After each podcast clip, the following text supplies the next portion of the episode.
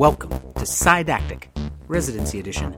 I am Dr. O, and this episode is a continuation of our series on signs of catatonia.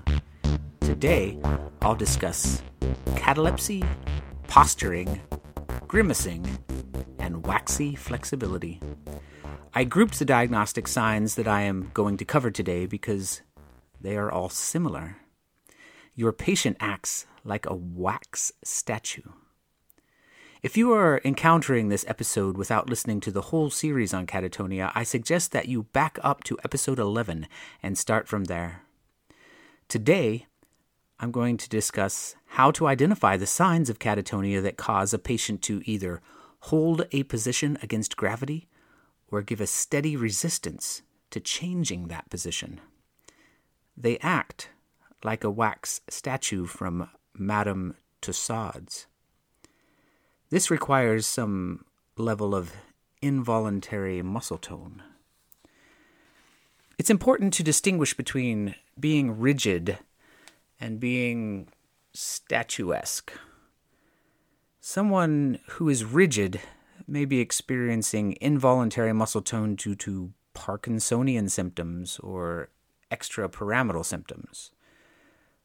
Torticollis, for example, when a patient is turning their head to the left or the right due to involuntary contraction of the sternocleidomastoid, although it could be mistaken as an activity holding a part of the body against gravity, it is not a sign of catatonia.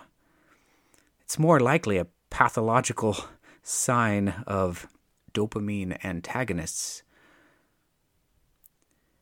A rigid appearing patient may also be experiencing a seizure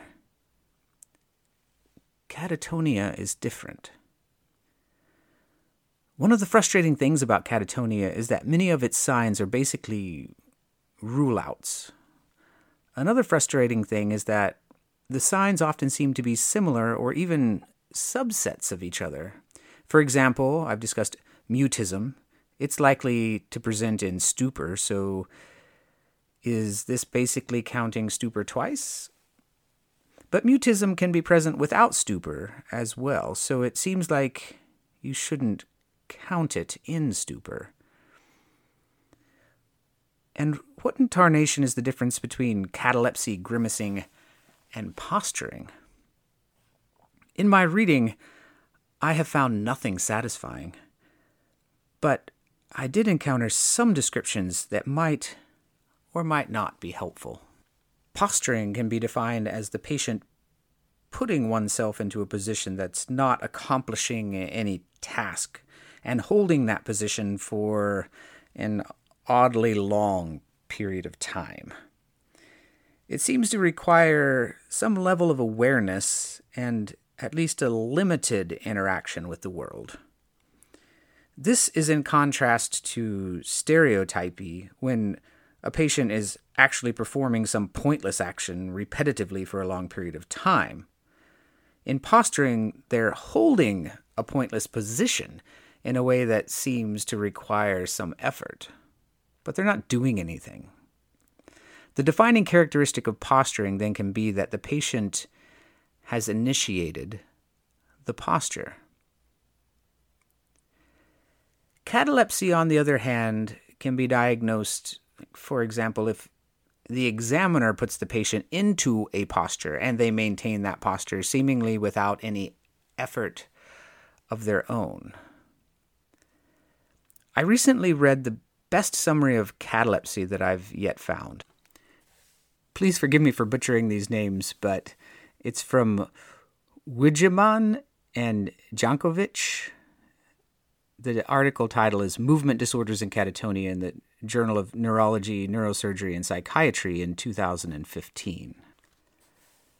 I quote Catalepsy refers to the maintenance of fixed postures in the sitting or standing position for prolonged periods of time with minimal movement regardless of external stimuli, including pain. A feature of catalepsy that seems to distinguish it from simple posturing, where the patient just puts themselves into a posture and maintains it, is that The patient also seems to have some level of impaired awareness in catalepsy, or is not responding in their normal way to the world. The posture is, or could be considered, active in that it requires maintenance against gravity, but it is less intentional. The patient does not appear to have put themselves in that posture. Catalepsy seems to be a combination of maybe stupor or mutism or negativism with posturing to form a new category. The peculiarly vague definition of many psychiatric terms has been a theme in many of my episodes.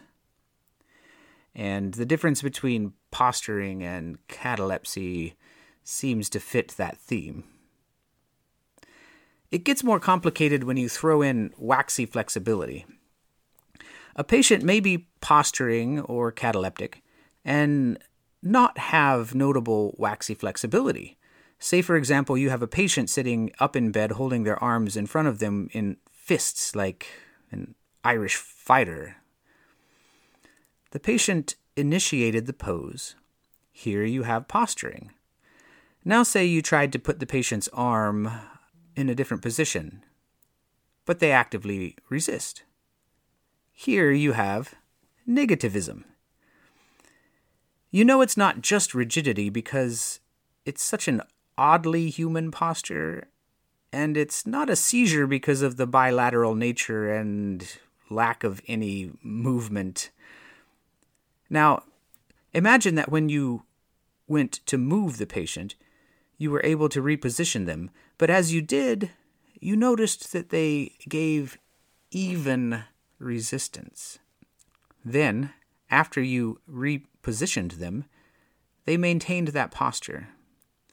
In the process of repositioning them, you noticed that they had waxy flexibility. But then, after you repositioned them, if they maintained that posture, do they now qualify as having both posturing and catalepsy? It's very confusing. They initiated the first position, but not the second position. So, do they qualify for both? It's also important to note that there's no criteria that a patient's entire body must be waxy. But I imagine that it should be more than just a finger.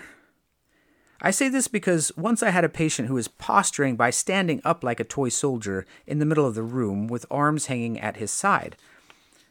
I told him, I'm going to move your arms now, and found them to be pretty much limp.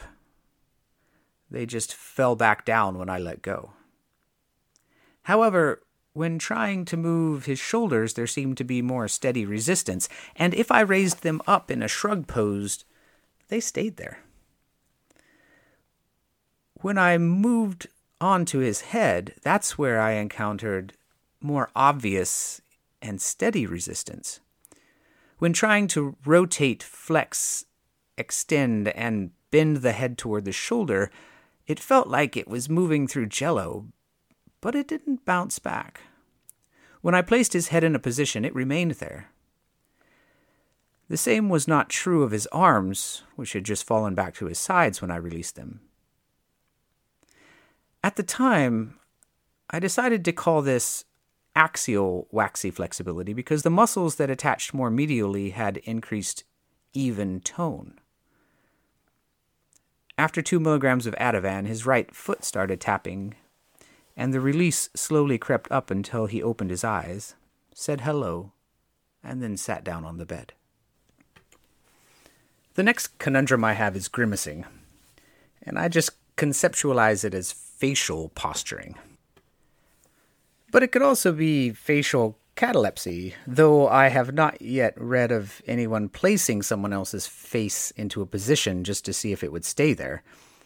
But I imagine that the temptation to do so at some point was too much for at least one clinician to resist. I have seen one patient who is diagnosed with catatonia but resistant to a benzo challenge.